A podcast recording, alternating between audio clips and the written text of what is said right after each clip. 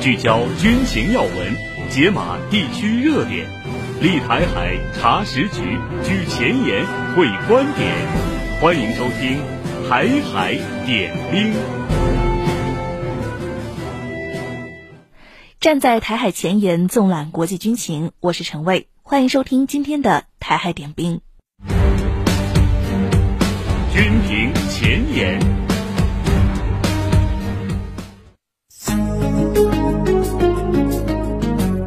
近日，美国国防部安全合作署宣布，将授予台湾价值七千五百万美元的 Link 十六系统提升先期规划，这是拜登政府对台第十三度军售。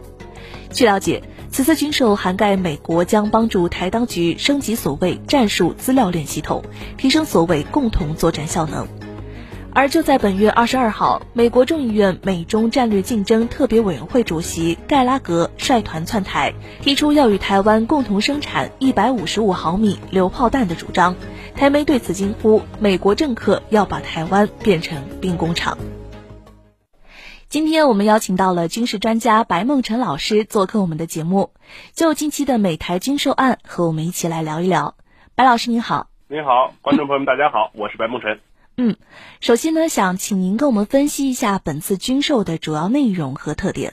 呃，实际上我们说，从这个拜登政府近年来的一系列动作来看呢，这个美国现在啊对台的军售呢，实际上越来越多的走向商售，而且呢，我们说在越来越多的，比如针对像指控系统，包括我们讲像这一次的所谓的战术数据链升级啊，那么这样的行动呢，我们说当然。他是大肆在操弄涉台的问题，而且呢，企图通过这个对台军售啊，包括军援，那么去助长台独的企业，那么目的呢，最终还是要损害中国的主权安全利益。那么最后的结果，当然我们说是破坏中美两国两军的关系，那么当然也会这个推高整个台海的紧张局势。而且呢，我们看到在这一次这个美国方面的行动之中啊，那么他呢越来越多的开始在情报啊、指挥呀、啊，包括我们说在这种跟这个岛内的防务部门的协调上面啊，试图去建立一些新的类似于我们说标准或者是所谓的流程的东西。那么这样的话呢，我们说岛内的很多的这种。比如说信息化的一些平台啊，尤其是像雷达，包括其他的一些侦察的手段，那么通过这个美国方面销售的数据链，那么一方面呢，自身的这种信息化程度呢会得到一个提高，同时呢，美国方面也可以利用数据链，包括之前我们说美国的一些这个政治人物不断的强调，像星链和星盾这些新的节点呢，去把岛内啊作为收集，那么比如说涉及到。中国的一些情报，甚至我们说是窥探整个印太地区的一个平台。那么这样的话呢，我们说当然对整个不光是台海，那么包括南海，甚至我们说整个的印太的和平和稳定，会带来一个比较大的危害。那么同时我们说在比如说岛内，那么出现一些这个美国方面的军事人员，包括美国的一些情报人员，那么这些呢，其实我们说对整个的。周边地区啊，那么都可能会是美国方面一个我们说这种，包括去提高它在这个区域的存在，包括我们说可能在这个区域，比如说执行一一些特种作战行动，那么都有可能会从岛内的那么一些相关的区域去派出人员，包括利用岛内这些美国方面销售的这些包括数据链路在内的各种各样的设备啊，而且呢，我们说其实你看现在美国方面。对台湾方面的一些这个，呃，比如说指控系统的升级，它其实开始强调什么呢？要强调系统的生命周期。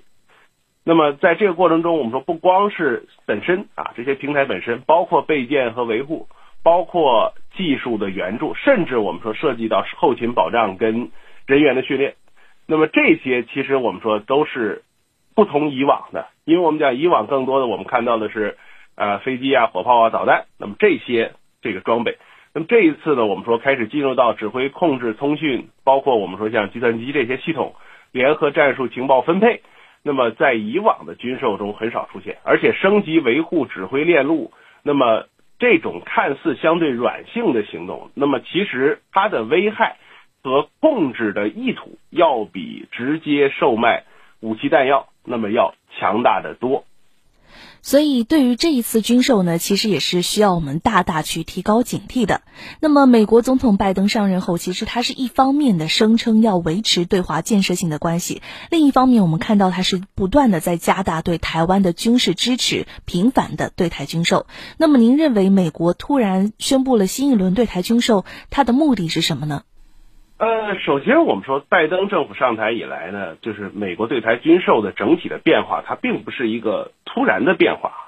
它实际上呢是一个逐渐的调整。这个调整我们讲，不光是最终落到销售的具体的领域，其实从最初的政策框架，那么我们讲美国第一百一十七届国会，那么就开始推动一系列对台军售法案，那武装台湾法案呐，台湾威慑法案、台湾政策法案。那么包括我们说后续的像这个台湾增强韧性法案，那么这些呢，实际上都在调整美国对台军售的整个的法律框架。而且拜登政府在二零二一年十二月二十七号，当时他的这个二零二二年的国防授权法案里面，实际上就已经把所谓支持台湾的这个足够维持自我防御所需啊，战斗力随时能够随时能战的现代化防卫力量作为一个重点。那么这个重点的调整。那么实际上，我们说它涉及到传统经常看到的反舰、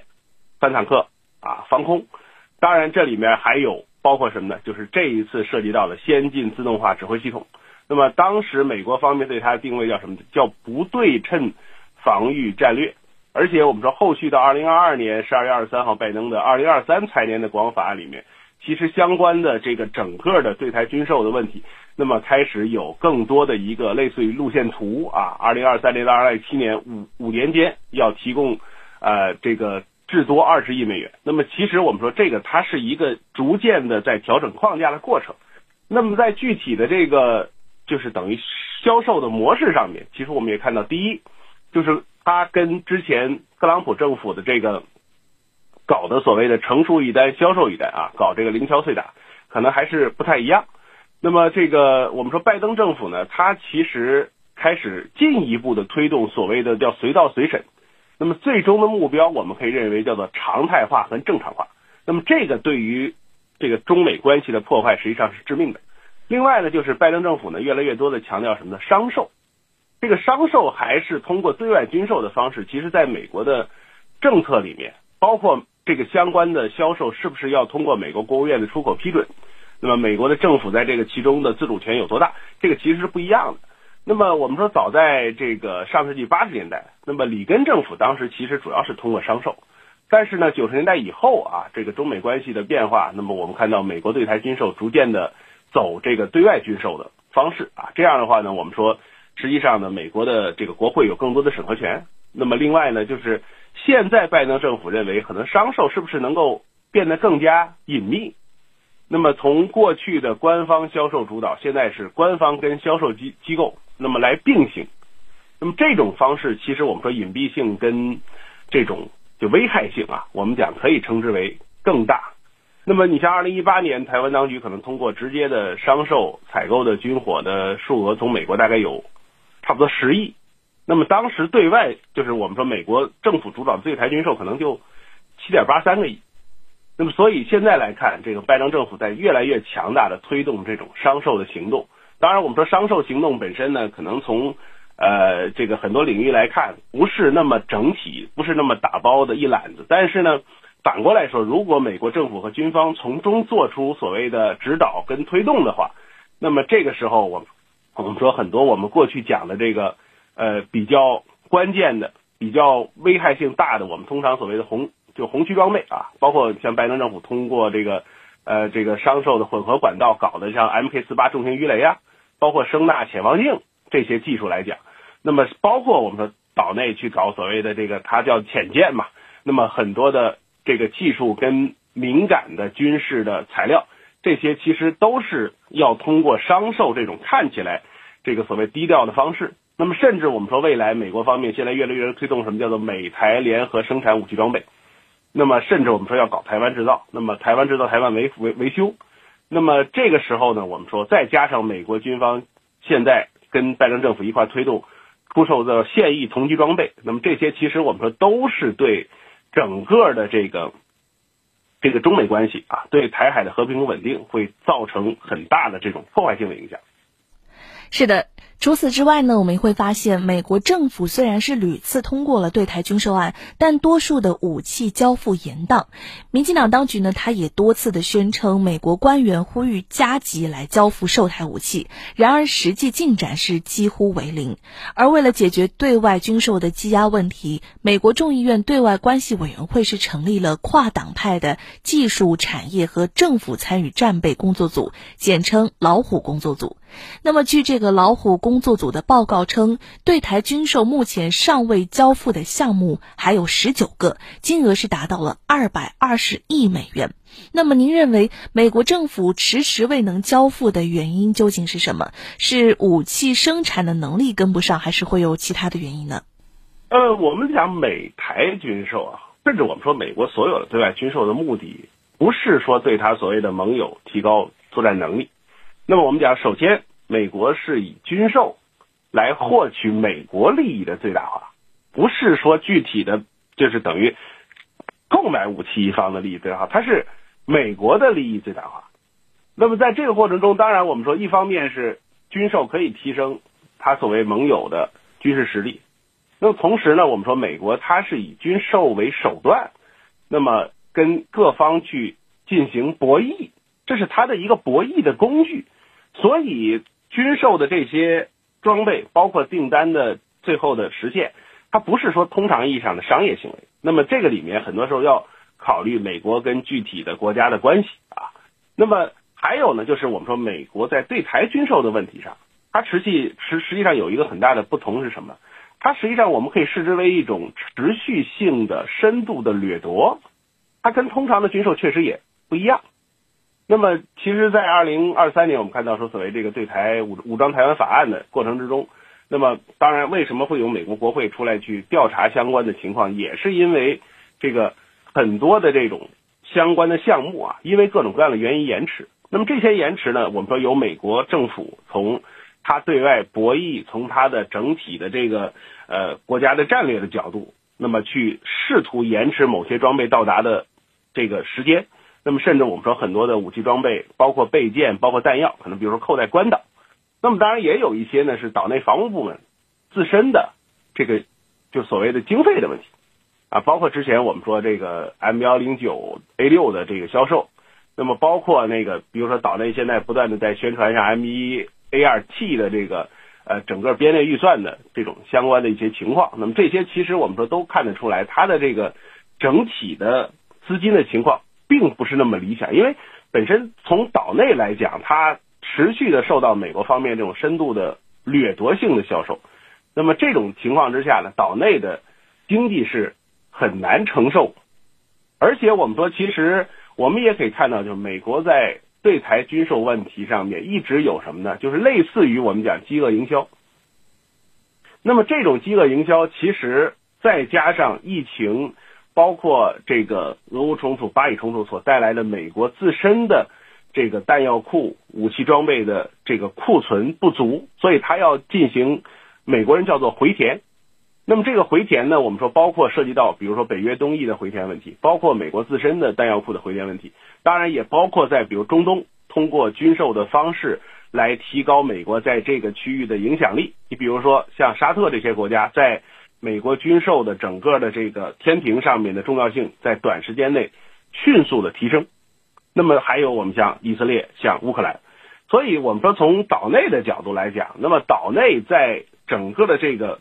天平过程之中啊，就在这个就是美国自身的它的战略体系之中，虽然不断的被宣称是重要的，但是我们说岛内很多时候它是要排到后面的，所以你看像 F 十六战机的问题，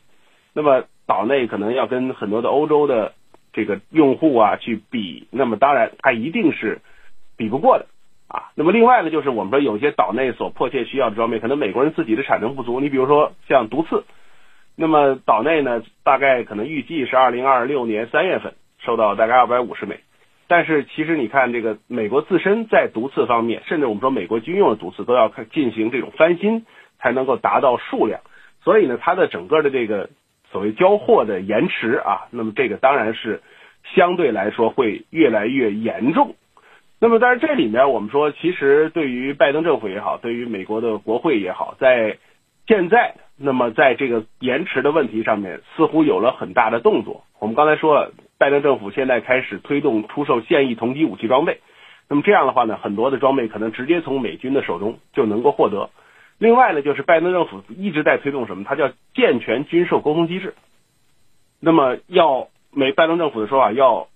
发挥现有的对话平台的这种所谓的这个效能啊，像这个美台战略对话这些，就所谓的蒙特雷会谈嘛。那么另外呢，就是美国方面现在在自己推动什么呢？就是防务产业合作的渠道。刚才我们讲，他要美台联合在岛内生产一些武器装备，所以呢，你看，包括在岛内举办美台国防工业论坛啊，那么包括这个参加岛内的一些像这个呃资安公司这些相关单位的一些这种谈判。那么这样的话呢，直接跟岛内的一些这个呃防务的企业之间来进行交流。那么另外呢，就是开始建立真正的这个军售协调的机构啊。刚才我们讲这个老虎队，它是其中的一个主要的举措。那么这个举措的目的是什么呢？叫美国方面叫做减少中间官僚环节，那么协助简化的军售流程啊。那么另外，其实你看之前这个美国国务院啊，在这个成立老虎队的同年，也是二二年十一月份，还搞了一个这个助理国务卿，应该是叫路易斯，他专门领导的叫对台军售工作组。那么这个工作组呢，他宣称是负责政治和这个军事事务啊，因为我们说这个也是路易斯自己的主要的业务，那么也是为了推这个推动加快这种已购武器的交付的进程。啊，那么而且呢，我们说其实美国的整个的这个就是它叫老虎队的部门，最早并不是说这个美国国会众议院外交事务委员会麦考尔的这个老虎队，它其实最早老虎队是美国国防部，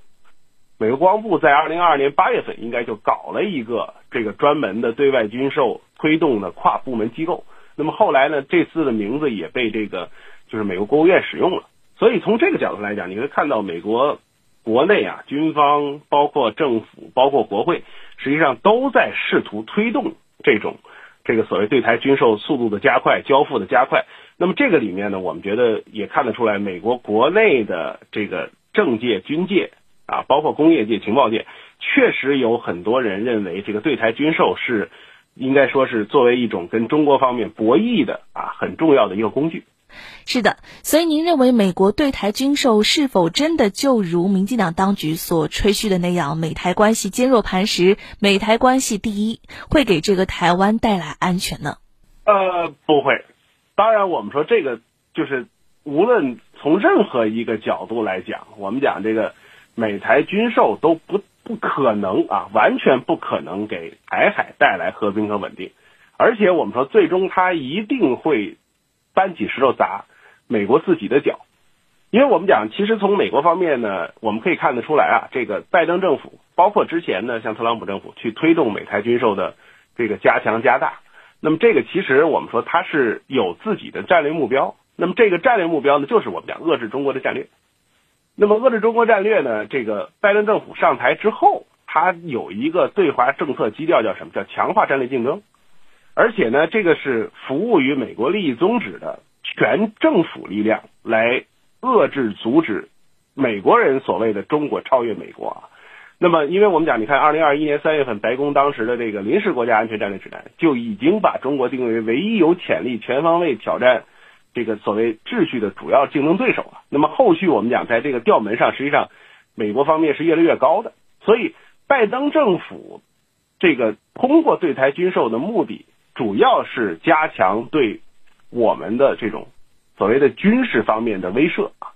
那么这种这个目标，那么我们说，包括你像特朗普之前，他宣称要把这个岛内打造成一个所谓的军械库啊，要搞这个豪猪的战略，那么这些呢，其实都已经啊是美国在军界、政界、工业界啊都已经在推动的事情，而且我们说，实际上。近年来的一些危机，比如说像乌克兰危机，那么都会对这个美国对台战略，那么带来了这种很大的影响。所以你看，现在美国方面推动的这种所谓不对称作战的武器装备，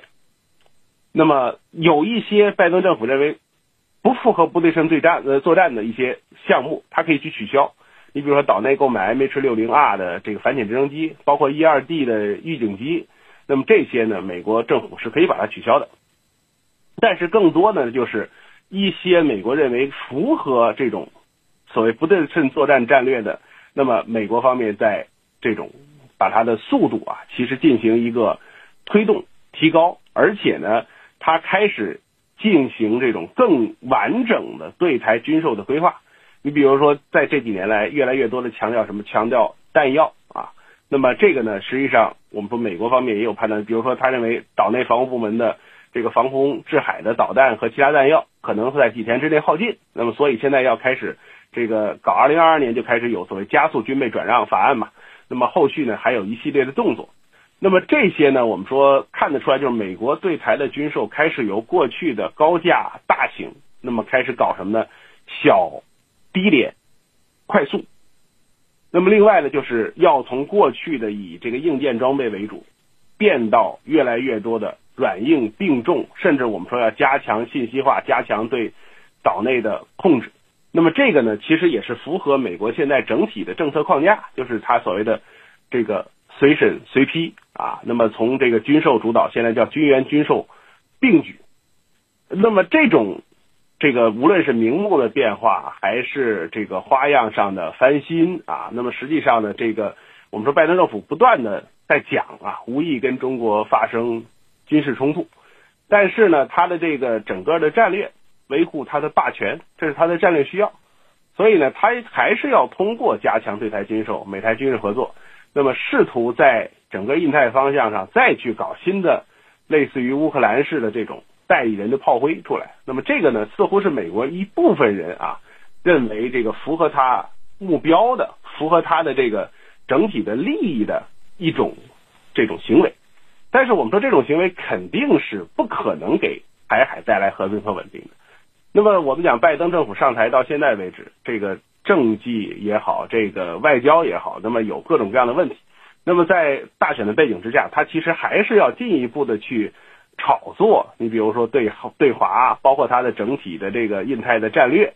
那么这一块来说呢，这个国方面在现在，包括我们说未来肯定还会进一步去推动。那么而且我们说，其实你看美国方面现在他的很多的政界、军界、商界的人，他认为这个美国一家独大的单极状态是他熟悉或者说他愿意看到的。但是我们说这种。由单极迈向多极化，包括我们说在印太方向上，美国不再可能一家独大的这个整个的大的趋势，美国方面是没有可能去调整，或者是没有可能去把它拖慢的。这个是因为美国自身国力的限制啊，那么不可能说有真正的说美国方面通过这种各种各样的手段就能够改变形势的。那么我们讲，对于美国人来讲，他现在在。很多的国内问题没办法解决的情况之下，那么试图通过比如说对台军售，那么认为可以通过这个方式，那么来去遏制中国的发展，那么这个我觉得肯定是没有任何的可能性的啊！而且我们讲最终它一定会破坏中美的关系，甚至我们说这个影响我们说中美双方的这种整个的交流的一系列的基石。从白老师的分析当中，我们也可以学习到，其实无论是美国他们从高阶大型转向低廉快速，还是说从硬件转向软性的这种对台军售，其实都是为了来推进他们的随批随审，也是来推进对台军售的一个步伐。那么这样的对台军售呢，是符合美国的利益的，也就是为了能够继续的维护他们霸权主义的野心。那我们也都知道，其实美国这样的做法不仅是会给台湾造成危害，也会是加剧的来破坏中美两国的关系。好的，以上就是今天台海点兵的所有内容，感谢白老师的点评。站在台海前沿，纵览国际军情，这里是台海点兵，我们明天再见。